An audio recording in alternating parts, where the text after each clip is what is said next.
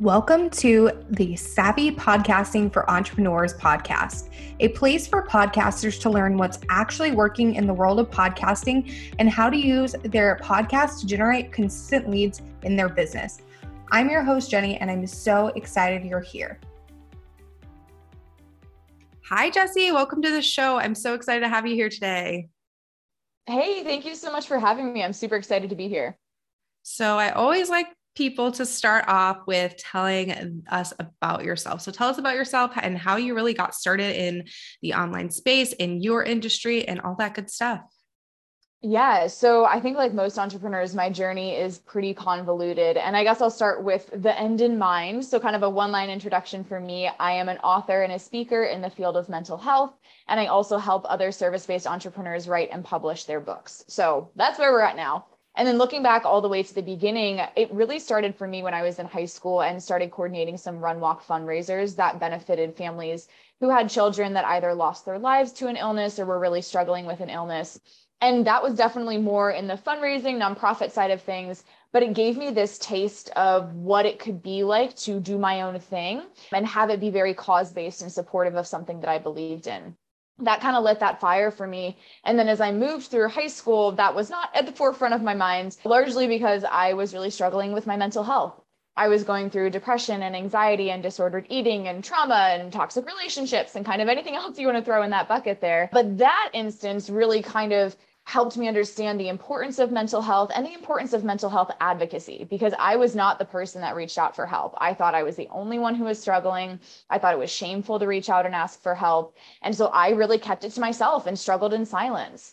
Now I'm at a point where I've really healed from that and I'm happy to be the one to stand up and say, hey, this is what I went through. This is what I wish I knew and break down that barrier. But not having that opportunity and not having that support when I was struggling really lit that passion in me for the work that I do now from the mental health side of things. So I studied psychology in college, and soon after college, I wrote my book, which is called How to Heal. It's about natural and integrative trauma therapies, which is a very clinical topic, but I promise it doesn't read like a psychology textbook. It's very much a letter from your best friend that helps you find a path to healing that's right for you. And then when that did, you know, really well, I'm very proud to say that was a number one bestseller in multiple categories, and that we've since reached thousands of trauma survivors around the world. But when that did really well, of course, when you're on in the entrepreneurial space, you have people asking you, "How did you do it? I want to do the same thing. What did you do?" And so I was like, I must start coaching other entrepreneurs how to do the same thing. And that kind of brought on that second part of my business, which, like I said, is really helping service based entrepreneurs and heart centered service based entrepreneurs specifically write and self-publish their first book. So yeah, that's kind of in a nutshell my story and what I do now and really why I'm I'm passionate about the things that I am.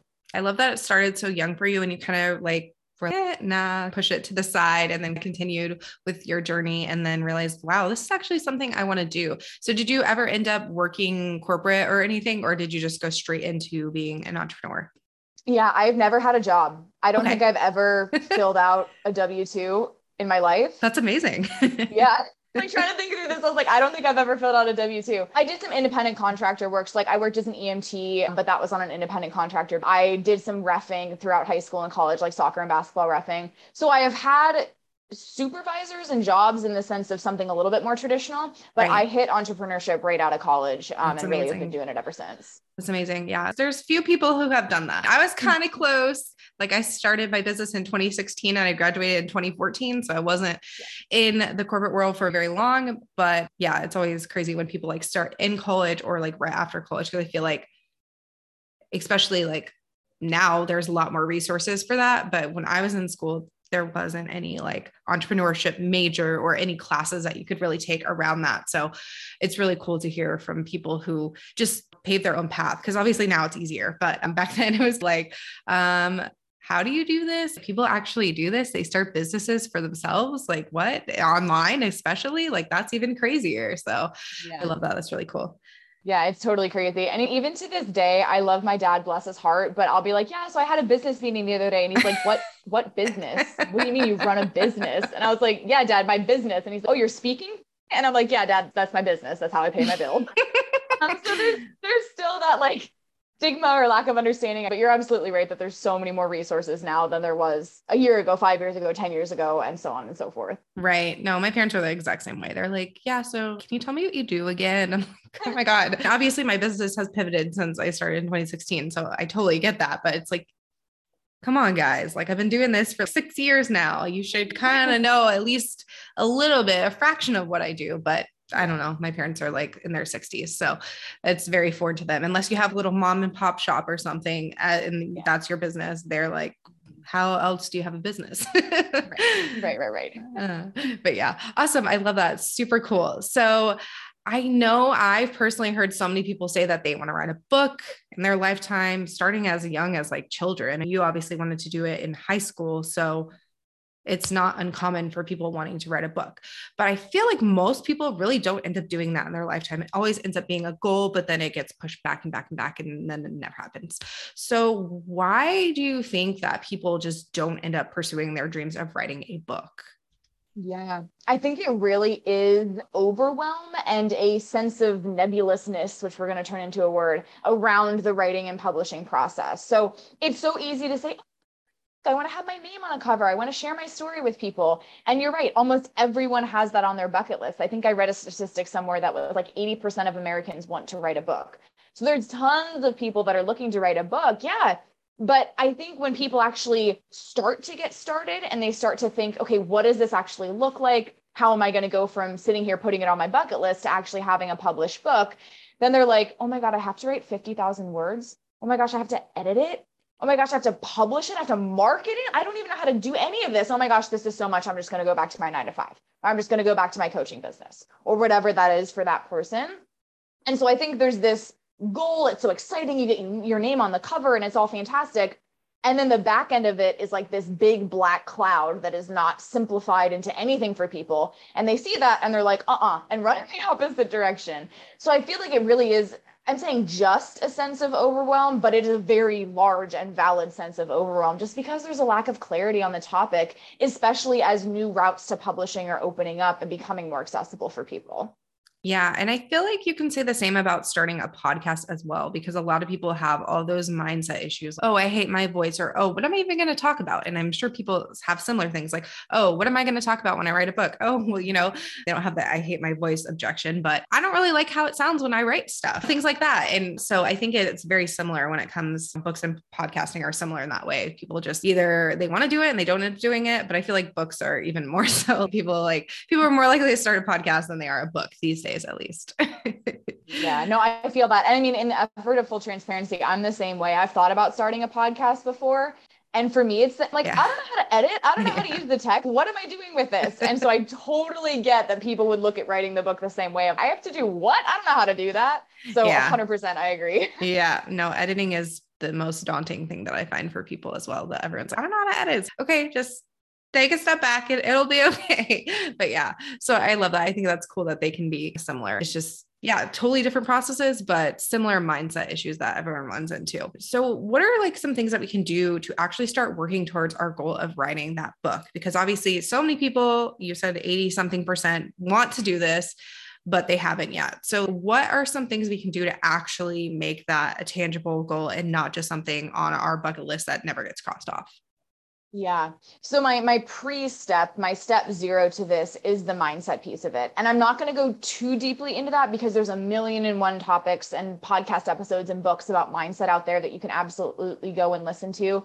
I'm sure Jenny, I'm sure you have some episodes about mindset around starting a podcast, so go listen to some of those. But you need to get into a position where you feel comfortable and confident moving forward and sharing your mission and your values and your expertise with other people. However you end up going through that is fine for me, I had a lot of imposter syndrome to work through because I don't have a PhD. I don't have 50 years of experience. And here I am trying to write this book about trauma healing. Who am I to do that? I just have my own personal little story. So that was something that I had to work through. And the way that I did that was twofold. Number one, I focused very heavily on my story. So I was not coming into this trying to diagnose people. I was not coming into this saying, this is the one singular way that you can achieve trauma healing.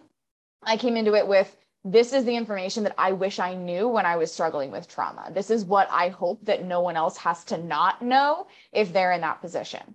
And the second thing that I did was actually really rely heavily on a little bit of external validation, which is generally not my first tip.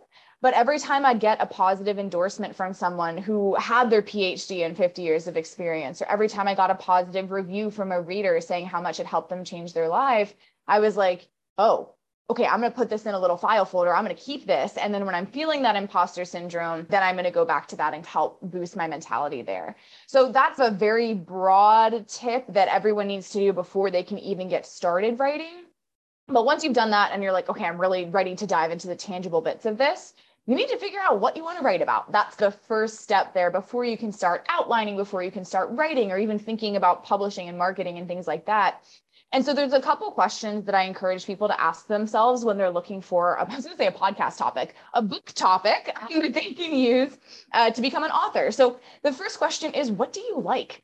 What are you passionate about? What do you enjoy talking about? Because you are going to have to write at least 50,000 words on this thing. And if you are not passionate about it and you don't like it, that is going to be a drag. And let's not even talk about the publishing and the marketing and the lifelong position of being an author. If you don't like what you're writing about, that's going to be horrible. Number one, what do you like writing about? What do you like talking about? Number two, what do you have the expertise or the credibility about? For example, I really like architecture. I think home architecture and interior design is super, super cool. And I could say a lot of things about it, but I have no expertise in it. So it would just be me spouting off, wow, this looks really cool. And this color looks awesome. And I love these tiles. That wouldn't be a very good book for anyone. So you have to pick a topic that you have some level of expertise in. And that could be your own personal story, like you've had an accomplishment in this space that you're going to teach other people how to have the same accomplishment. It could be your client story. So maybe you've helped 50 clients achieve X, Y, and Z, and now you're turning that into a framework and teaching that through your book it could be professional or educational background. So maybe you've been an accountant for 10 years and now you're going to write a book helping other small business owners master their accounting or whatever that is. So looking at what am I good at? What do I have expertise or credibility on that I can go ahead and write this book about? And then the last piece is what do you want to build a career on? So maybe you really like accounting and you have a ton of experience with accounting, but you're sick of it and you don't want to do that in your business for the next 50 years of your life that might not be the best topic to write about. So when you're going through this process, you might get to this third question and have three or four different topics that you're passionate about and you have enough expertise to write about. But one of them is really sticking out as, yeah, I want to do this for the next 30 years. Like this is something that I want to be my legacy and my mission for the rest of my life. That's the direction you want to move in. Because again, if you pick a topic where you're like, yeah, I'm passionate about it and I'm good at it, but I don't know if I want to do it for the rest of my life your book is something that's going to live forever. And yeah, you can stop marketing it and stop calling yourself an author if you really have a change of heart down the road. But if you know that you're moving out of the space that you're in five or 10 years, maybe don't write a book about it right now. So, those are the questions that I encourage people to ask themselves as they're figuring out what they want to write about. So that when they do move into the next process of outlining, writing, and blah, blah, blah, they actually have a good foundation and are excited and passionate about where they're going with that book. I think that's really important. And I love that point about not pigeonholing yourself into it because if you're going to become known as the expert for that and you don't want to be the expert in that, don't force yourself to be that. Like we are people, we evolve, our interests change all the time. So it's important to pick something that's going to be like long lasting for you and not just like a trend. Like for me, I love reality TV, but obviously I'm not going to write a book about that. That's, I don't have that expertise. It's just as a consumer, that's something I like. But, you know, something like podcasting on the other hand, obviously it's more likely for me to do a podcast on podcasting versus a book, but that's something I'm passionate about. That's something I have a lot of knowledge in. That's something I could pursue as a potential book idea versus, I don't know, just something you like to do for fun that uh, you've been doing for years. And we don't always have to monetize our passions either. So that's another point I want to bring in because I feel like that's really something everyone, oh, if you're not making money off of it, it's not worth it. But it's like we need to have some things we do for fun as well. So if you have something you're really passionate about and you're an expert in, you don't have to write your book on that thing either if you want to keep it something that is just a passion because otherwise it, when it starts to feel like work it becomes it doesn't always become fun anymore so if you want to keep it a passion keep it a passion. That's okay. Permission granted. awesome. So I know, like, obviously, the mindset thing is huge. Obviously, finding the topic and really getting that solidified is huge. But once we have that going for us, what are some things we can do to actually sit down and write the thing? Because I know that's another hurdle that people have to get over. They're like, cool, I have all this kind of mapped out in my head, but how do I actually sit down and write and make time and prioritize time for that. Because obviously writing a book takes a lot of time takes a lot of effort and you're not getting paid that exact moment. So other things tend to take precedence. So how can we actually find that time to dedicate without completely giving up the rest of what we're doing for all time until the book's done. Absolutely. What's really frustrating to me about this is that the advice that you get on the internet is just sit down and write for an hour a day. Get up at 5 a.m., get up before your kids are up, or hide in the closet from your kids and just write. And then your book is going to come together. And it's, oh man, there's so many things wrong with that. There's so many ways that type of advice could go wrong because what that's telling people is take the decade of experience that you have in your brain and dump it onto a sheet of paper and expect it to come out perfectly the first time. And that's completely unrealistic. You need to have some sense of structure as well as time management, as well as an understanding of how you want to structure your day to fit writing into your day. So, the two pieces of advice I have around this number one is around the time management piece. You do not have to write your book in 30 days. I think that's where I differ from a lot of other writing and publishing coaches is they're like, write and publish in 90 days, get it up as quickly as possible. And not only do you miss out on some promotional opportunities with that, which we can talk about more later in the episode, that's just not healthy. It's not going to be a good book. It's not going to give you the opportunity to look inside yourself and really pour your soul onto a piece of paper, especially if you're also managing a business and a family and a life and hobbies and health and sleep and eating and all of these other things. If you had 40, 50 hours a week that you could dedicate to writing this thing, you could probably crank out a pretty good book in 30 to 90 days. But we are humans and we have other parts of our lives that are important to us. So that's unrealistic. So, what I encourage someone to do is look at what is going to work for them. If that is getting up at five in the morning before your kids are awake and writing a few hundred words every day, that's perfect. If it's handing off your responsibilities to your partner for a whole Saturday and going to a co working space and writing for eight hours a week, that's perfect too. If you know that you can only work after the kids are in bed, and I know not everyone has kids, I'm just using that as an example, but after everyone's gone to bed, so you have 10 to 11 at night to write. That's fine too. You need to find a schedule that's going to work for you and set a manageable goal that's not going to be to write your entire book in 30 days. The way that I encourage people to set those types of goals is by doing content based goals instead of time based goals. So instead of saying, I'm going to sit down and write for an hour a day. I would say that it's more beneficial to say, I'm going to sit down and write a thousand words a day.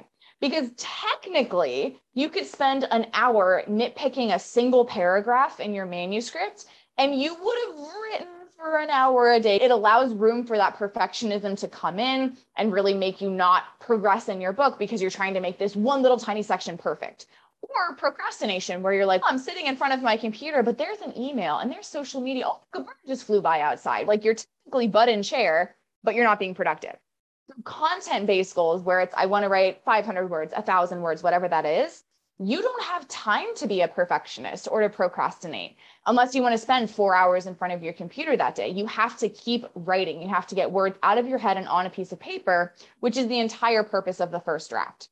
Where we go back and perfect that is on the second, third, fourth, etc. drafts. But right now, we just want it out of our head. And that's why setting those content based goals really forces you to write because you don't have the luxury of time to sit there and perfect every single word that you put down. So, those are my pieces of advice for kind of finding the time and structuring your day around writing. But then when it comes to actually writing it, what I teach is a three by three structure. Because again, the advice of just dump everything, all of your expertise onto a sheet of paper how the heck do you organize that? Like you have years of knowledge in your head and it's just supposed to pop out nicely. It doesn't work that way. So, what the three by three structure is, is your first level, your top level of threes. Think of this like a family tree, right? There's the descendants under each three. But your top level is your what. So, what are the three main things that my readers need to know to take away the transformation that I am promising them? So, for example, if you're writing a book about health and fitness, how to be healthier, your three things could be you need to eat right, you need to exercise, and you need to have a good mindset. So, those are the three what's that your readers need to understand in order to take away the transformation of living a healthier life. Your next level, so the threes underneath underneath each of those threes are the whys why are these things important? Why do I need to pay attention to them? So, why is eating important? Maybe you're looking at proper nutrition, you're looking at metabolism, and you're looking at enough energy to work out to follow up to the second what. I am not a health and fitness expert. I'm totally winging this here, but my gist of why are these things important? Why are we talking about them? Why do they matter? Then your bottom level of three is your how. How do you implement this? This is where you go into the step by step under each of these topics. So maybe under your food nutrition topic, you're looking at sharing different recipes, you're looking at cooking strategies or swaps that you can use to make recipes healthier. So really giving people again that step by step of this is how you do the thing that we've been talking about so they can take away that transformation. When I've shared this framework with other people of the three by three, I, they're all just, oh, that makes sense. I know what I want to write about now. I know what I want to talk about. I know how I'm going to put it all together. And so that's where you should start is taking those 10 years of expertise and saying, okay, what do they need to know? Why are those things important? And how do they implement them? And then you can write your book from there.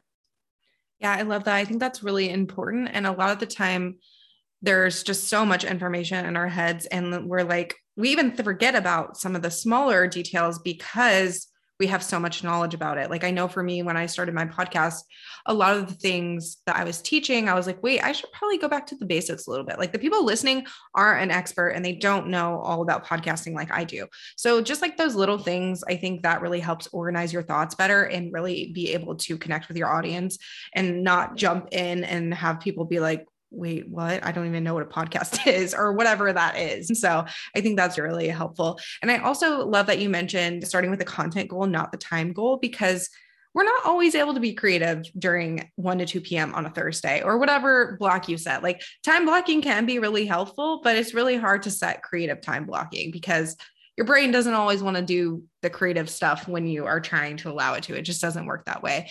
And as an Enneagram one myself, I am just a total perfectionist. So just hearing the content based goal is just so much more manageable for me. And I know a lot of my listeners are Enneagram ones, they are very type A perfectionists. So I think that will definitely help them be able to give themselves permission to not always be so rigid with their time and focus more on like the actual content versus oh i should write for an hour a day or two hours a day or whatever. So i love that. That's really helpful. For sure. I am also an enneagram one so we are all in good company here. And i'm serious when i say this. Dm me on instagram and ask me to send you the first draft of my manuscript and i will send it to you.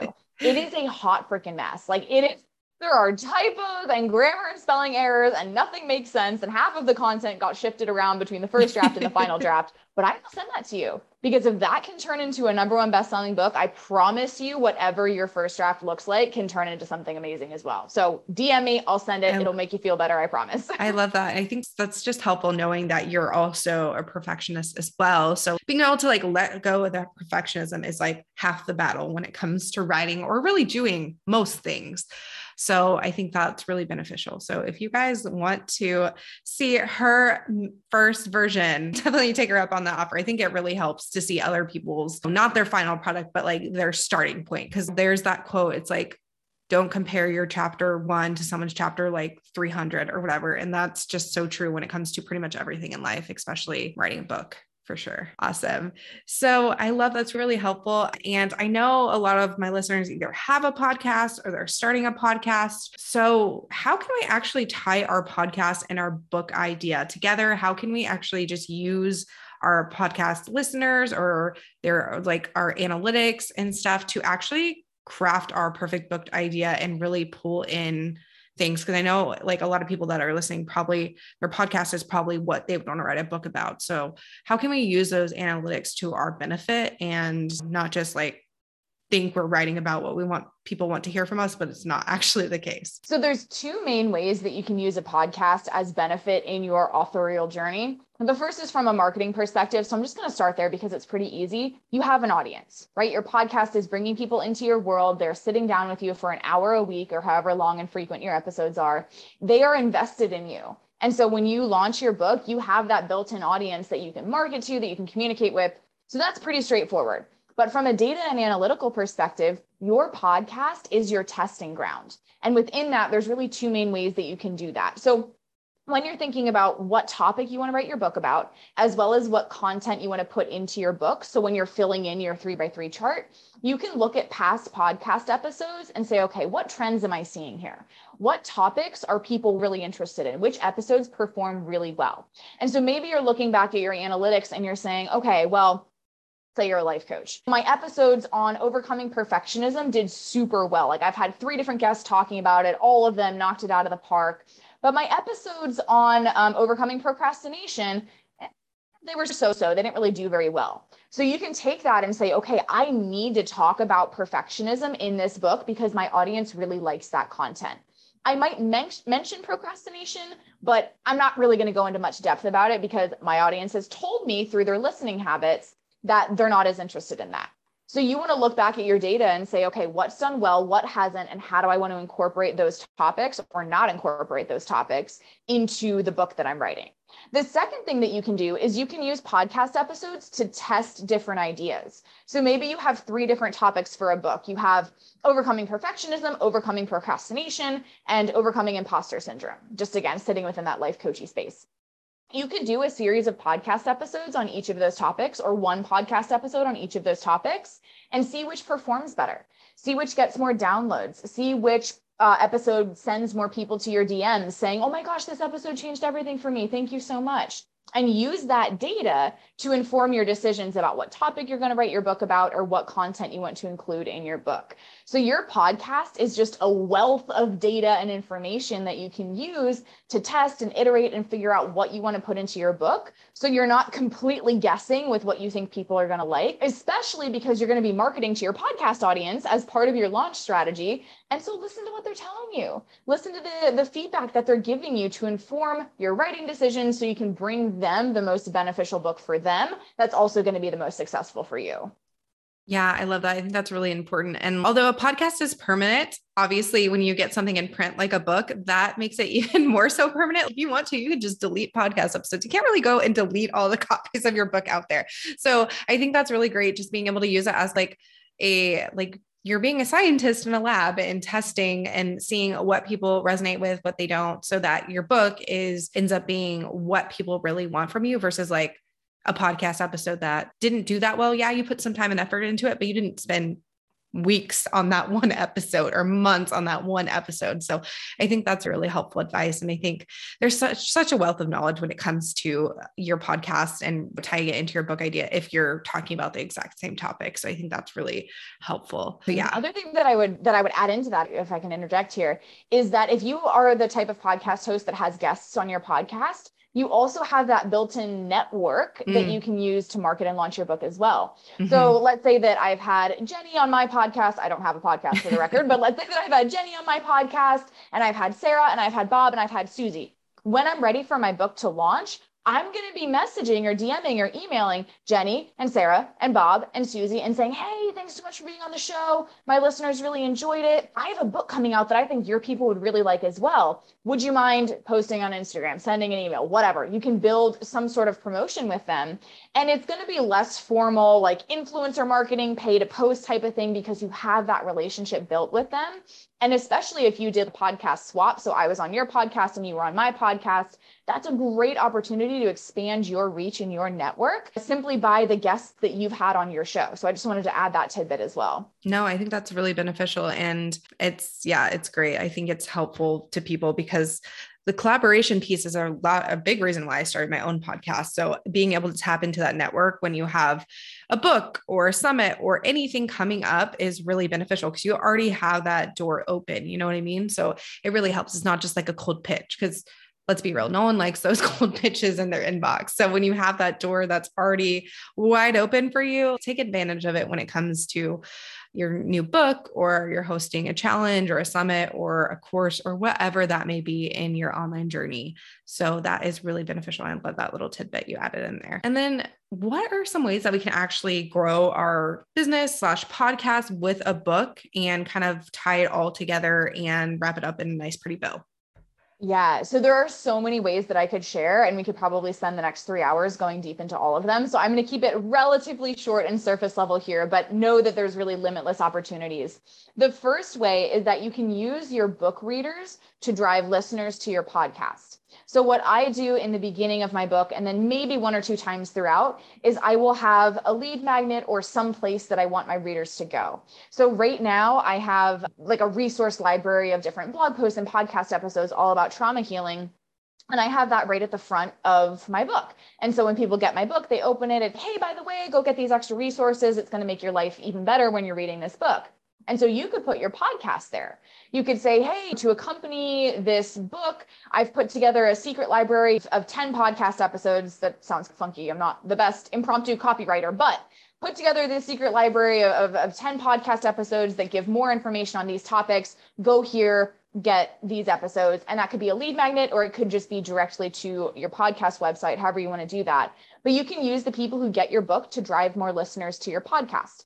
Similarly, on your podcast, you can talk about your book so that every time you get new listeners on your podcast, they're going to know about your book, they're going to go buy your book. And now you have this flow back and forth that brings your community together in an even better way. The second way is that you can use your book to build your business is by getting more clients or speaking gigs. So my clients are speaking gigs and conferences and colleges and things like that. But when people come into your world, it is so much easier for them to go and pick up a 10 or $15 book than it is to book you for a $5,000 package or presentation. And so you can have people read your book, they get acquainted with you, they understand and fall in love with your methodology, and then they start moving up your ladder. They're in your community. Maybe they bought a course. Now they really like the course. Now they're going to hire you for one on one coaching. And so, what I found is a book is a very accessible way to open the door into your world. Um, and it's more fun than like a $37 info product or a mini course or something like that, because that's like, okay, it's another digital product, whatever. But a book is a book and it's exciting and it's a little more high value, even though it probably costs less than that little info course that you put together. So that's another way. And then if any of you are speakers, like speakers, go on stage and give presentations to different groups, what I highly recommend doing is thinking about using bulk book buys at your speaking gigs. So this is honestly how I have sold the majority of my books is when someone books me for a presentation and we're talking about kind of the financial end of things, I will say, would you like to add 100 paperback copies of my book to my presentation package? And I'll share some more information about the benefits and how there's now a tangible takeaway that attendees have, or they can use them for giveaway copies or whatever, but I will make that offer and I'll give them a 15% discount on my books. So instead of saying, oh, you have to pay 16 bucks per copy, they get it for 12 bucks a copy or whatever that ends up being. And that drives a ton of extra revenue for me, extra profit for me too, because I'm still making profit on those books. It gets my books into the hands of more readers and it makes me look better to the people that are in attendance at my presentation because they're not just listening to me talk for an hour, they're getting a book that they can touch and read and give to a friend and really interact with after the presentation. So those are just a couple of ways that you can use your book to build your business, aside from the very obvious one of now you have an additional stream of revenue in your business. So there's tons of opportunities there, tons of opportunities for connections and media interviews as well, because now you have the author title behind your name. So there's so much that you can do, but those are just a couple quick ones to think about as you go on your authorial journey. I love that. I think that's really helpful. And some of those are very innovative ways that I probably wouldn't have thought of. So I love that. I did have one question though. So I know as a podcast host, I receive a lot of pitches and a lot of people are doing like these PR tours for their books. Do you typically like rec- recommend that or what eh, do you think that's a best practice? I know it can be done well, but half the time the pitches that I get are like not even related. Obviously, my podcast is about podcasting and I get pitches about everything under the sun for people's books. And I'm like, okay, you are literally just pitching to everyone you see has a podcast. So do you think that can actually be beneficial or do you think that's just something that we should skip? Yeah. So my answer is yes, but. And I feel like that's the answer to every type of question like this. It's be beneficial? Yes, but you have to do it in the right way. So generally when someone is pitching for a podcast tour or a blog tour or something like that, and you can correct me if I'm wrong with the pitches that you've gotten, but the way that they approach it is Hi, Jenny. I see you have a podcast. I have a book that's coming out that I would love to promote on your podcast. No podcast hosts, or very few, are going to say yes to that pitch. And the ones that do, no offense to podcast hosts, but generally are not the highest quality or the largest size of podcasts. So I do not recommend that approach at all, whether you're doing a podcast tour or just a single pitch to a single podcast. What instead I recommend is really focusing on what value can you deliver to that podcast host's listeners. So my pitch to Jenny would be something like, Jenny, blah, blah, blah. I liked this about you. My name's Jessi. I'm the author of the upcoming book, Podcasting for Entrepreneurs. I see that your your audience is podcast listeners, and I have a couple tips I could share with them that I think would be super helpful in getting them even higher profile guests on their show. Would you be interested in a podcast episode like that? That was not the best pitch. Again, impromptu copywriting, not my favorite thing, but a lot better than most of the ones I get in my inbox for about books. And so again, I'm, I'm focusing on the value that I can deliver to Jenny's listeners and what it can contribute to her. I'm not saying I want to come promote my book. I'm saying, hey, I'm an expert in this thing, and this is how I could educate your listeners. And that's the approach that you want to take with any type of PR pitch. And so if you do a podcast tour in that way, 100% that could be beneficial because you're going to have a higher likelihood of getting a good interview. You're going to provide value to those listeners. They're going to like you. And then when you say, by the way, my book's coming out, I'm super mm-hmm. excited for it. You can go pre order it here a lot of people are going to go do that. But right. you make it so it's actually valuable and tangible and not just a big 30 minute ad for your book. yep, absolutely. which, which I've seen before and it doesn't go over well. It's a yeah, it's a waste forever of everyone's time. But I digress. but I just thought I'd ask. I figured I knew your answer, but I, I figured I'd ask there. Cool. Absolutely. Awesome. And then I always like to wrap this up with what is your current favorite podcast? Because this is a show uh, for podcasters about podcasting. So you don't this is off the top of my head, but you don't have to come up with anything crazy. But if you have a show that you've been listening to recently, always yeah. like to know.